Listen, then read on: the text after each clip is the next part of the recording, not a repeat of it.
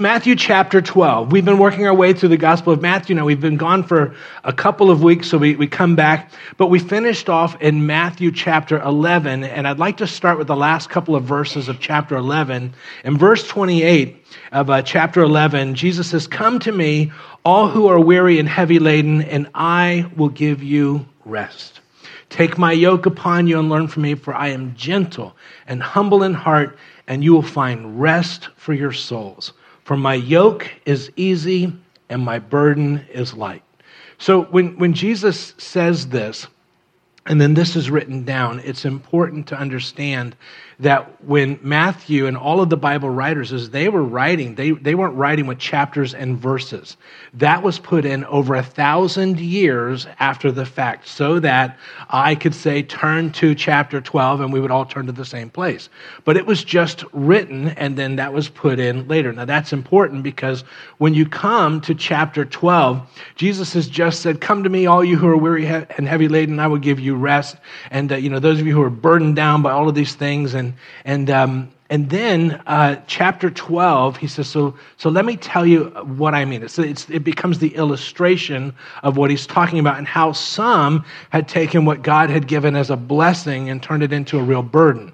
So we're going to talk about that today. We're only going to get to the first 14 verses as we as we go. This is going to be kind of the introduction to the, the rest of the chapter. But in that day, in the time of Jesus, one of the big questions was the question regarding the Sabbath. The Sabbath, we would say Saturday, but it was the seventh day of the week. And uh, how do you keep that? When God's people came out of the land of Egypt, Moses was leading them one of the first things that God does is He gives the Ten Commandments. And one of the commandments there on your outline, uh, I've, I've put it there, it says, Remember the Sabbath day by keeping it holy. Six days you shall labor and do all your work, but the seventh day is a Sabbath to the Lord your God. In it, on it you should not do any work. And then it goes on. Now, the, the part that they missed, and, and many times the part that we miss, is this was given to a group of people who had just come out of Egypt who had been slaves in Egypt for a couple of hundred years. Uh, they'd been in Egypt for 400 years, but, but actually slaves for probably a couple hundred years. Now, if you were a slave in Egypt and you came out of Egypt, one of the things that you would know is that you, in your entire life, had never had a day off. Your parents had never had a day off. Your grandparents had never had a day off. So you come out, and as you come out, God says, uh, Here's what I want you to do. I want one day a week. You are going to take a day off. And, uh, you know, six days you can labor, but one day I want you to take off. Now, if you had come out of Egypt and uh, you'd never had a day off, you would look on and you'd say, That's the most incredible thing. I've never had a day off. I've, I do not know anybody who's ever had a day off. So you would receive that as an incredible blessing. It was, it was given to be a blessing over time, uh, it turned into a burden. You see, over time, uh, with some very good intentions, they began to define what does it mean to not work on the Sabbath. Well, what it meant was stop going to work and earning money. Trust the Lord that you can do that in six days if you need to. And God says, I'm going to give you one day a week off. He actually said, I want you to take one day a week off. And later on, he says, and a bunch of holidays too. And I don't want you to work on those, but I also, most important, one day a week, you got to take take the day off.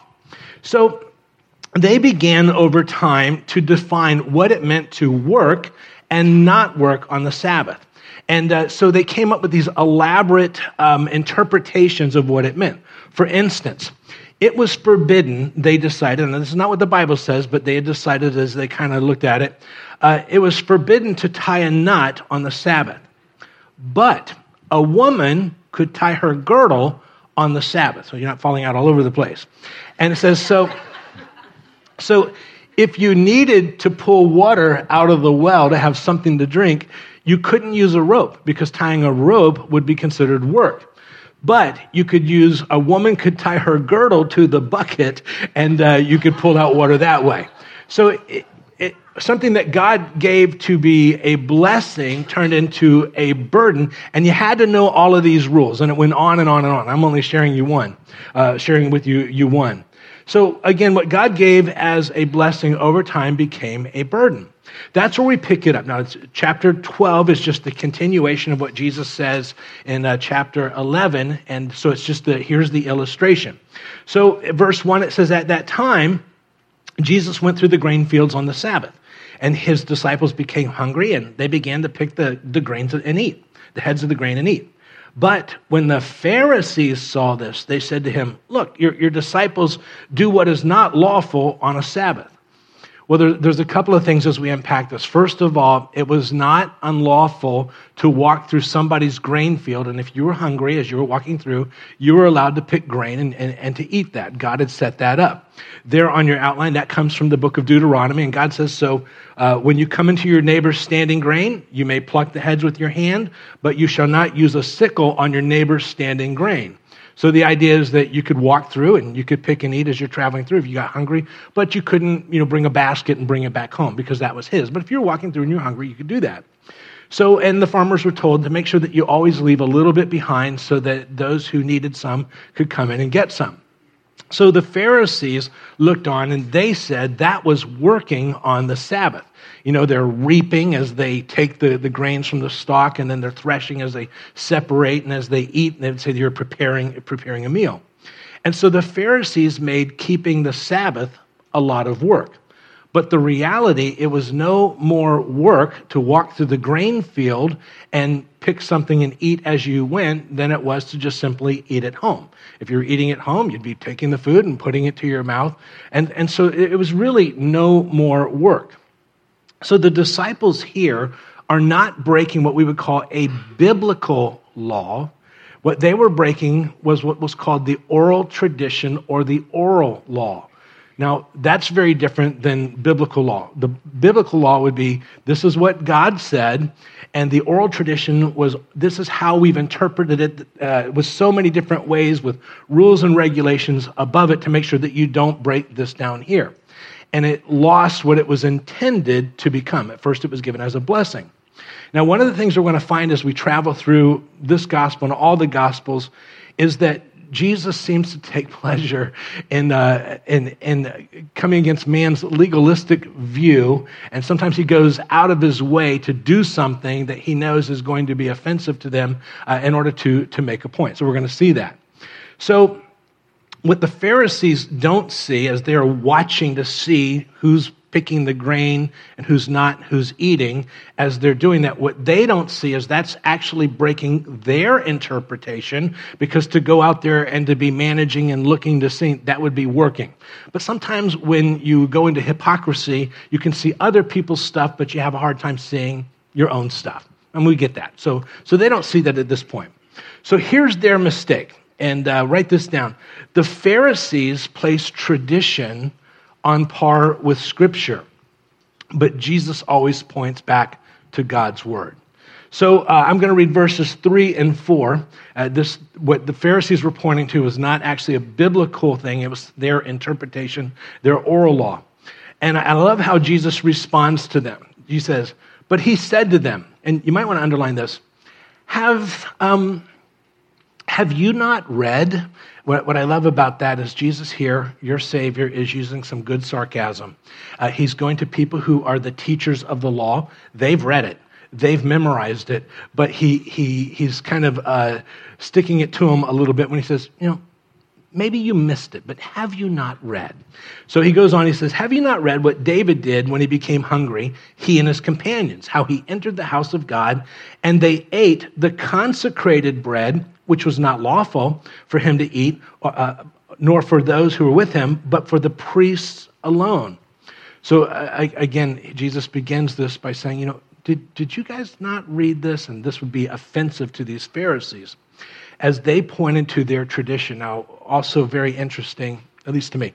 Uh, nine times in this gospel, when Jesus is confronting the Pharisees, he's going to say, you know, did, did you guys not read? And uh, so he, he loves to do that. And I, I appreciate that about Jesus, that he uses some good sarcasm.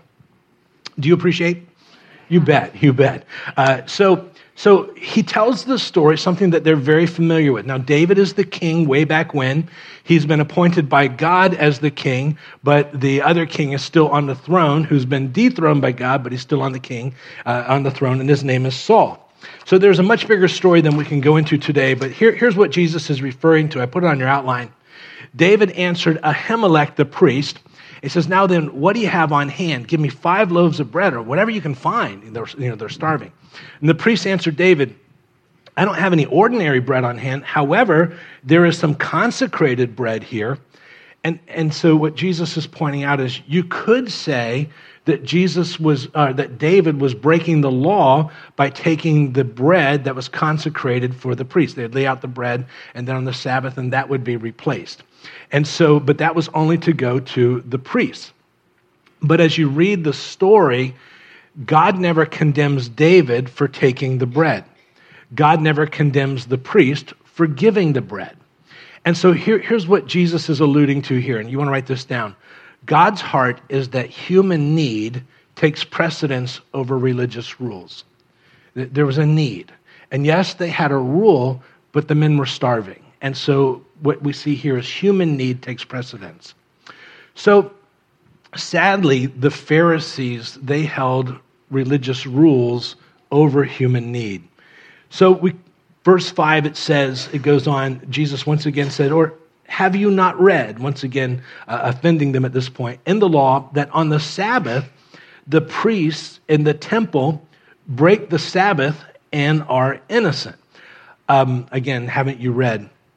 Jesus points back to the word. You know, if you were a priest in the temple in those days, if you worked on the Sabbath, not only did you have to keep doing all the work that you normally had to do, but on the Sabbath day, the priest had to do twice as much work. Uh, there in your outline, that comes from Numbers. It just says, Then on the Sabbath day, two male lambs, one one year old without defect, two tenths of an ephah of fine flour mixed with oil, and a grain offering, and its drink offering. The drink offering was actually wine or a strong drink, something stronger. And it did contain alcohol. I know that's it. Some of you are shocked to find that, but it did. And it was an offering in worship to the Lord. So uh, we're still going to use grape juice in communion, but, but uh, there you have it. I did my best, but I got overruled. This is the burnt offering of every Sabbath in addition, in addition to the continual burnt offering and its drink offering. So the priests work, and they're innocent. You know, nobody says anything about them. So, so you're, you're kind of picking and choosing and pointing at something. At this point, the Pharisees begin to have a very difficult time responding to Jesus when, when he says this. They have nothing to say. So then Jesus, since they don't respond, Jesus says, So those priests at the temple.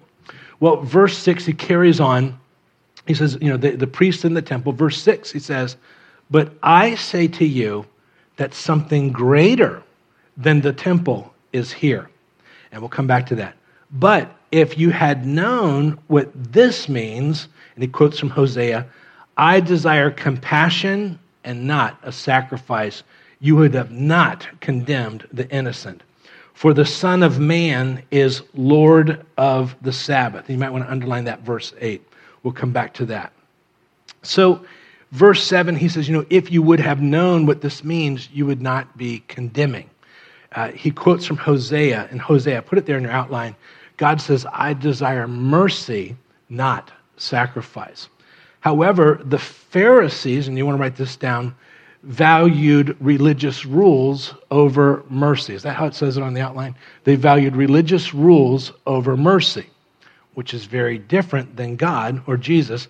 But God values mercy over religious rules. And they had reversed that.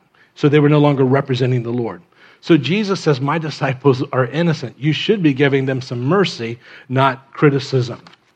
And then verse 6, I love that Jesus says as he's talking to them, he says, But I say to you that something greater than the temple is here. And then he goes to verse 8 and he says, For the Son of Man, referring to himself, is Lord of the Sabbath. Now, they're not going to miss what Jesus has just said. You want to write this down? Jesus has just told them that he is God, he is the Lord of the Sabbath. And because he is God and he is the Lord of the Sabbath, because he is the one who has created the Sabbath, he's the one who gets to interpret what it means, what you can do or not do on the Sabbath. Again, this is getting the Pharisees all worked up, but they really don't know what to say. So here the Pharisees missed it, and, and they put rules over human need. And it's just the opposite. So they put sacrifice over mercy, but it was just the opposite. The Pharisees missed it in that day. And uh, the Sabbath was given to a people who had never had a day off, and it was given to be a blessing.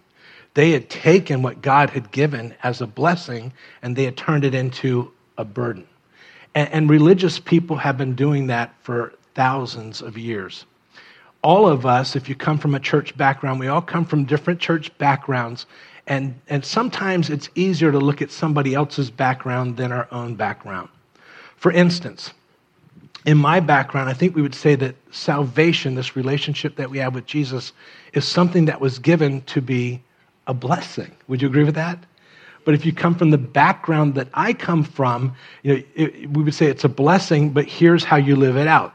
First of all, there was no card play, there was no movies, there was no contemporary secular music. Uh, you know, and the, the, list went on. No, no, no, no dancing, and uh, and then later on, women couldn't wear makeup, and it just and it went on. And and basically, what was given as a blessing turned into a great burden trying to keep it. And you were evaluated by your outward observance of things that the Bible doesn't really talk about. Now, the Bible talks about being appropriate, but it doesn't give a, a, great list of things that you need to do and, and not do in order to be spiritual. How many of you come from that background? Now, some of us come from another background where some things were given as a blessing, but sadly, they were turned into a punishment or a burden. There on your outline, um, it says um, in Luke's gospel, it says, one of his disciples said to him, Lord, Teach us to pray just as John also taught his disciples. So the, the, disciples are asking for help. Teach us to pray. So, as a blessing, as a help, Jesus says, He said to them, When you pray, say, Father, hallowed be your name, your kingdom come.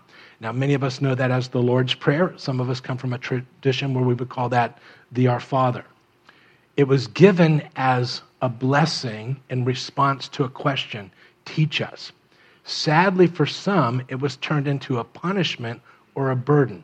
You do something wrong, and now you take this and you say it X amount of times in order to make what you did right. Anybody come from a tradition like that?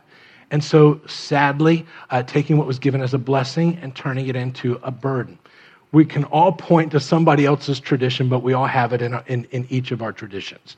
So go ahead and write this down. Religious people turn what was given as a blessing into a burden. And so we see that. And so we always want to evaluate to make sure that we don't take some things that God has given as a blessing and then turn that into a burden for people. Well, the story continues. And in verse 9, it says, Departing from there, he went into their synagogue. And I've underlined the word their synagogue. This is going to be the same day. Uh, they, they, they, go from the field into the synagogue. And verse 10, it says, And there was a man whose hand was withered. My translation says withered. Uh, whatever your translation says, you can underline that.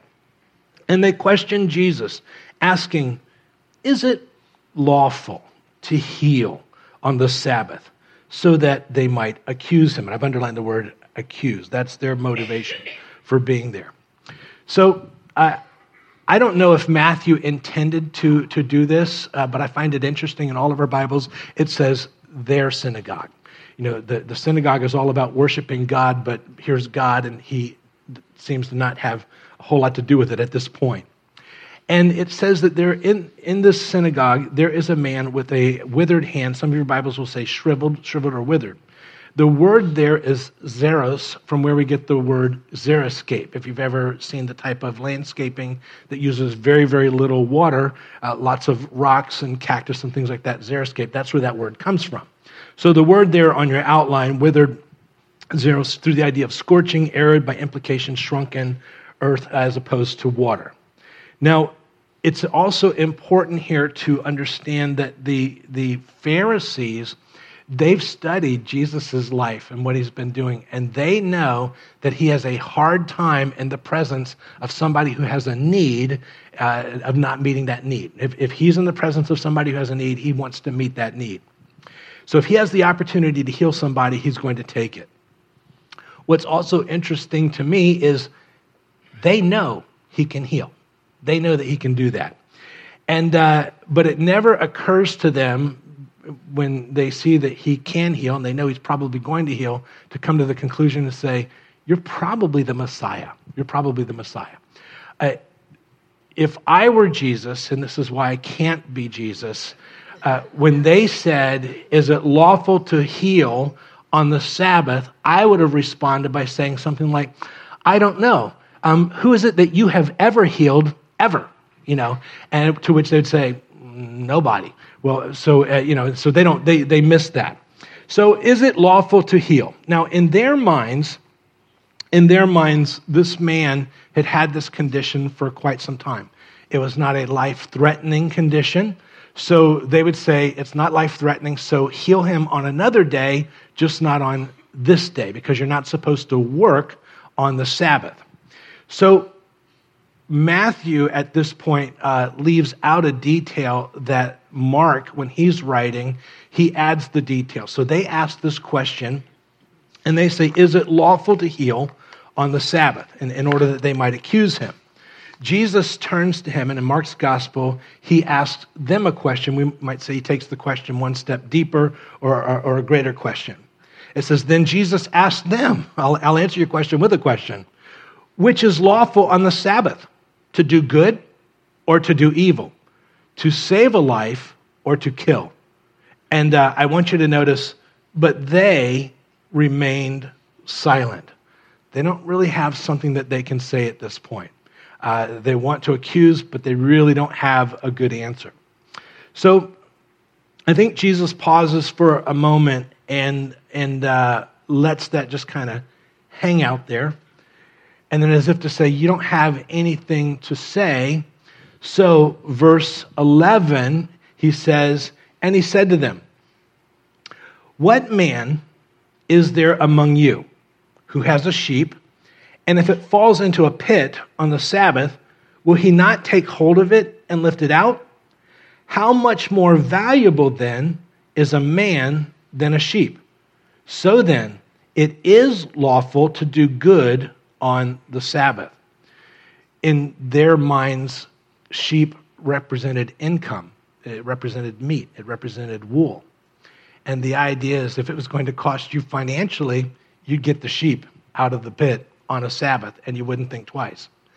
But in this situation, because this man's condition isn't costing you personally, you really don't care.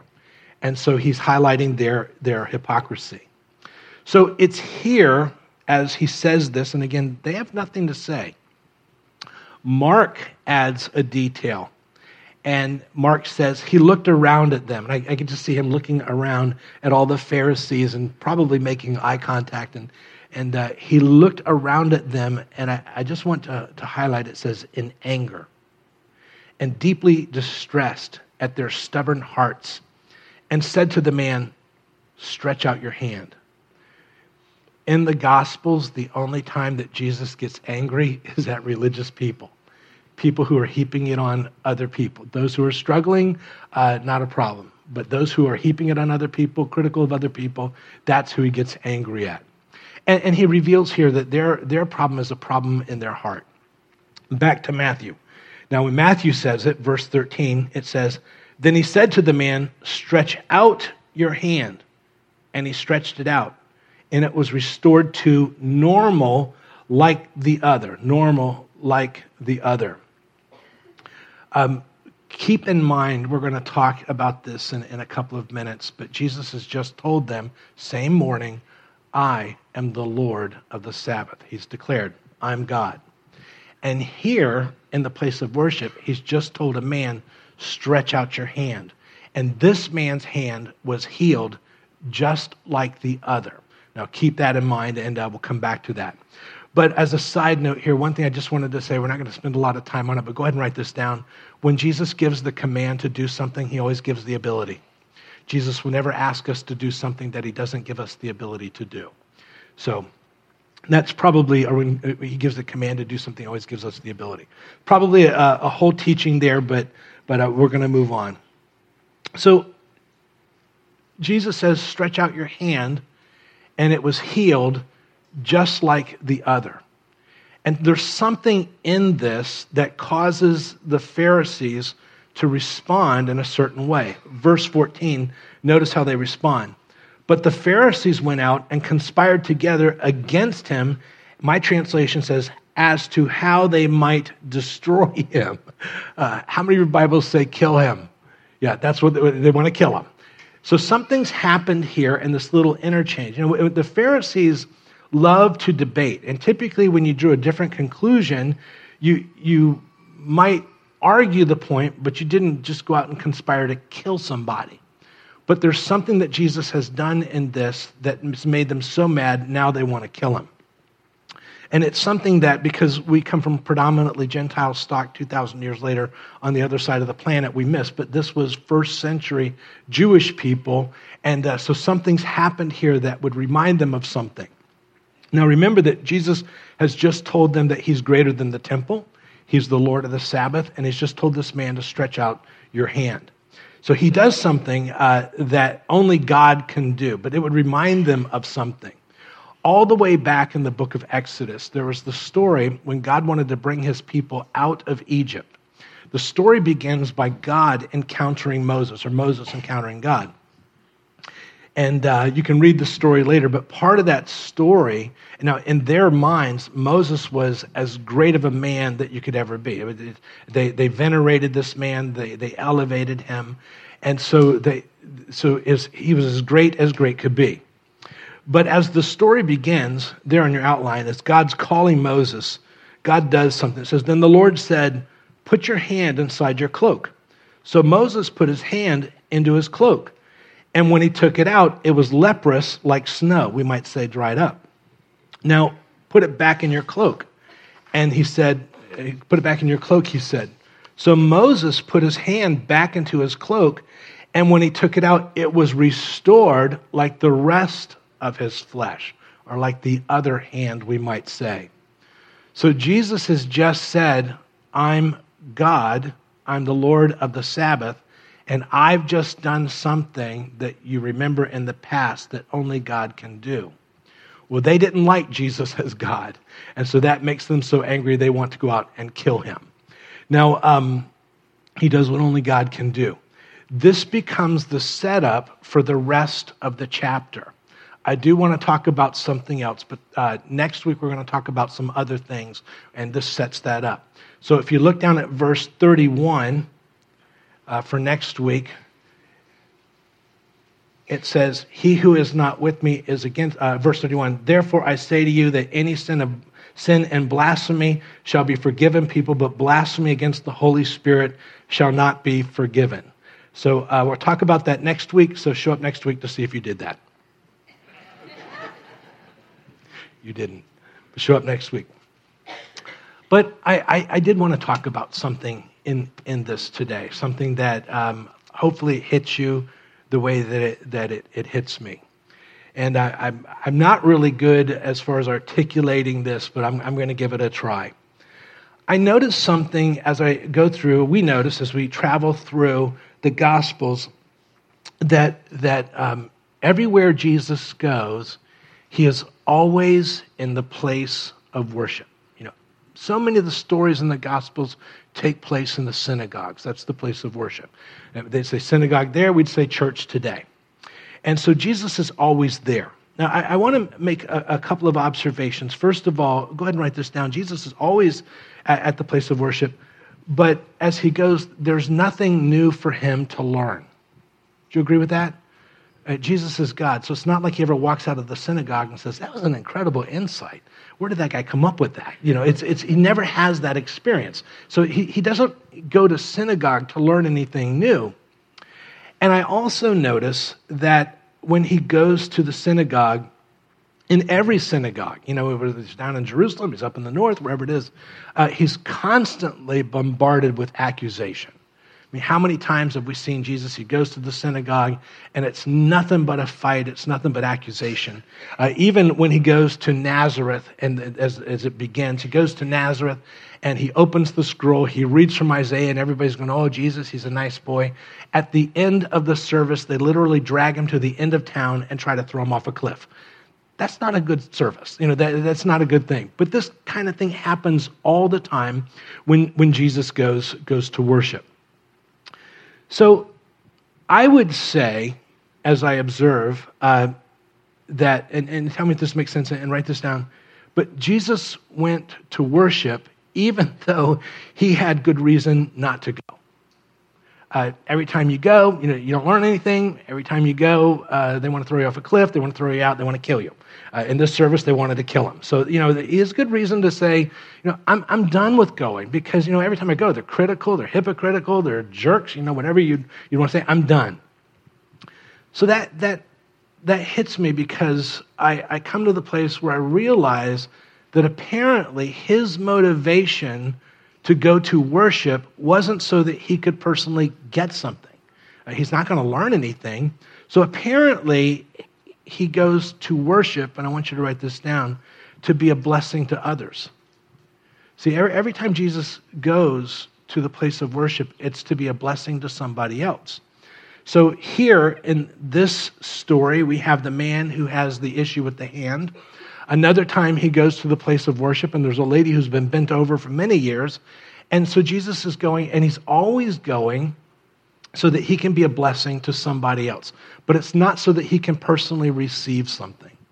And, and as I thought through this, I, it, it caused me to say that, that many of us here today have come to the place where we view worship the same way that, that Jesus does. You know, when, when you, you, you come to worship because you want to be a blessing to somebody else. You've been coming to Calvary for some time. Um, You've heard all three of my illustrations more than one time. Uh, some of you have been here for so long that when you get the outline, you immediately fill it out before I even start. You know, it's it's like you know when I taught through Mark, I would say Matthew adds, and uh, and then I come to Matthew and I go Mark adds. You know, and you go, okay, I'm just filling out the outline. I've already I've already heard that. But each week, you show up, and each week you show up early. You begin to set up very early. You begin to put the coffee on, set out the donuts, move the tables, put the cones out, set up for the parking. You, you, you show up to, to speak into the lives of children. You come here and you, you serve in a way that you, you're an usher or a greeter and you create an environment that, that people can bring their friends. And you've come to the place where you've decided that you go to worship so that you can be a blessing to others.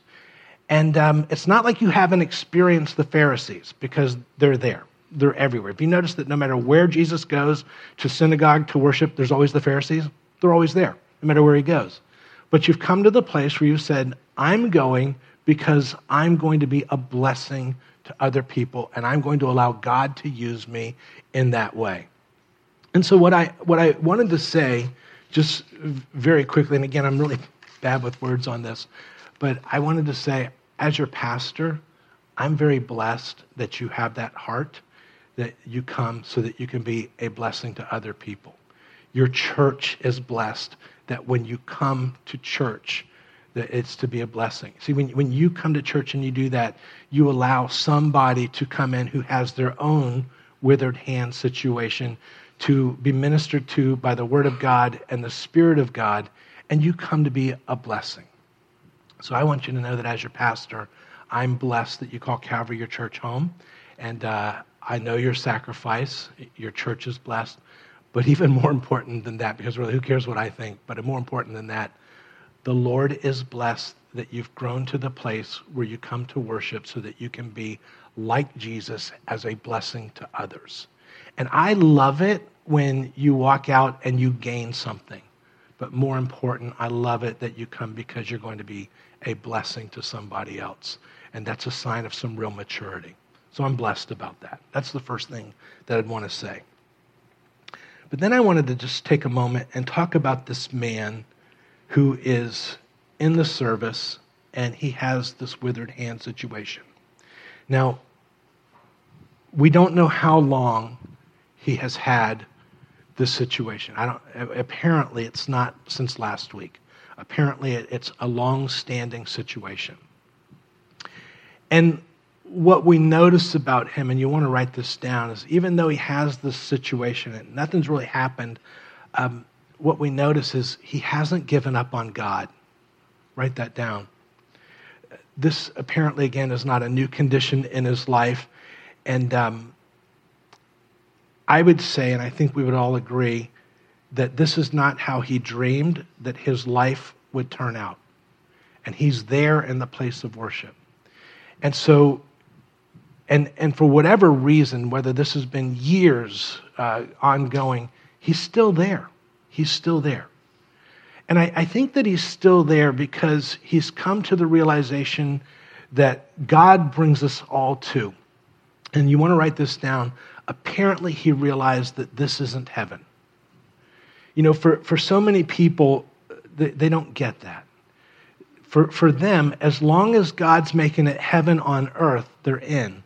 But as soon as there's difficulty, as soon as it's not working out the way that they wanted, uh, they're gone.